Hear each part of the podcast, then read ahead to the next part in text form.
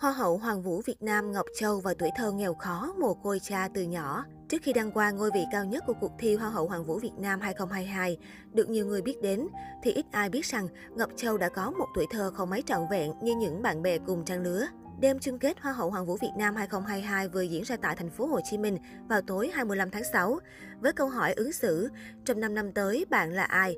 Ngọc Châu cho biết, năm năm tới, Châu vẫn là Châu, với trái tim dũng cảm, vẫn theo đuổi giấc mơ của mình, theo đuổi hành động với mong muốn mang đến điều kiện đầy đủ về tình yêu, y tế, sức khỏe và vật chất cho trẻ em. Không chỉ sở hữu nhan sắc xinh đẹp kèm với đó là sự bản lĩnh, tự tin và thông minh, Nguyễn Thị Ngọc Châu đã vượt qua bốn mươi nhan sắc nặng ký khác để giành vương miện Hoa hậu Hoàn vũ Việt Nam hai không hai hai.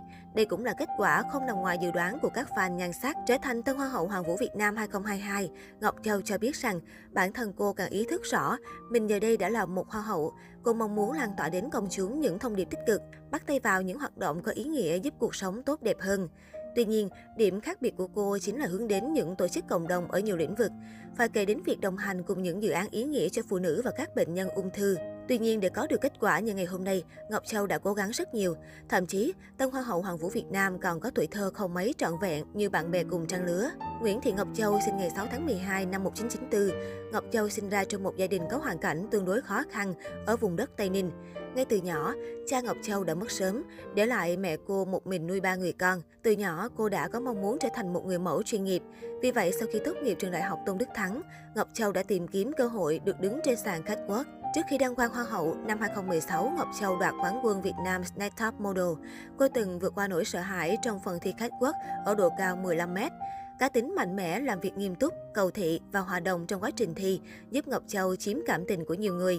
Sau khi đoạt giải, cô trở thành gương mặt mở màn cho Việt Nam International Fashion Week mùa thu đông hai không một sáu.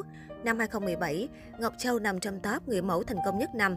Mật độ xuất hiện dày đặc trong các show thời trang của các nhà thiết kế nổi tiếng như Đỗ Mạnh Cường, Trung Thanh Phong, Nguyễn Công Trí. Cô cũng góp mặt ở tuần lễ thời trang Seoul Fashion Week trong bộ sưu tập của nhà thiết kế Chung Chung Lee và nhiều nhà thiết kế khác. Vào tháng tám năm hai không một tám, với phần ứng xử thông minh và khéo léo, kỹ năng catwalk, thần thái quyến rũ, Ngọc Châu đã thuyết phục được các ban giám khảo khó tính để đăng quang Hoa hậu siêu quốc gia Việt Nam.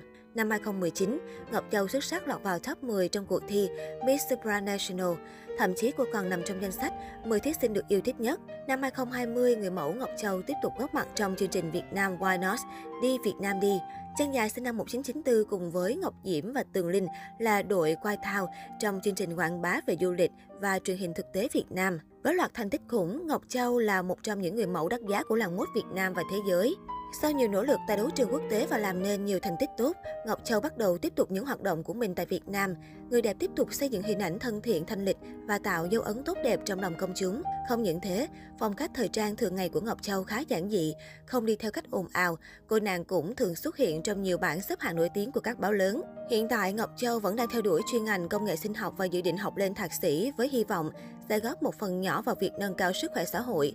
Ngoài ra, Ngọc Châu vẫn đang trau dồi bản thân, tìm kiếm cơ hội học hỏi ở những lĩnh vực mới như diễn viên, người dẫn chương trình.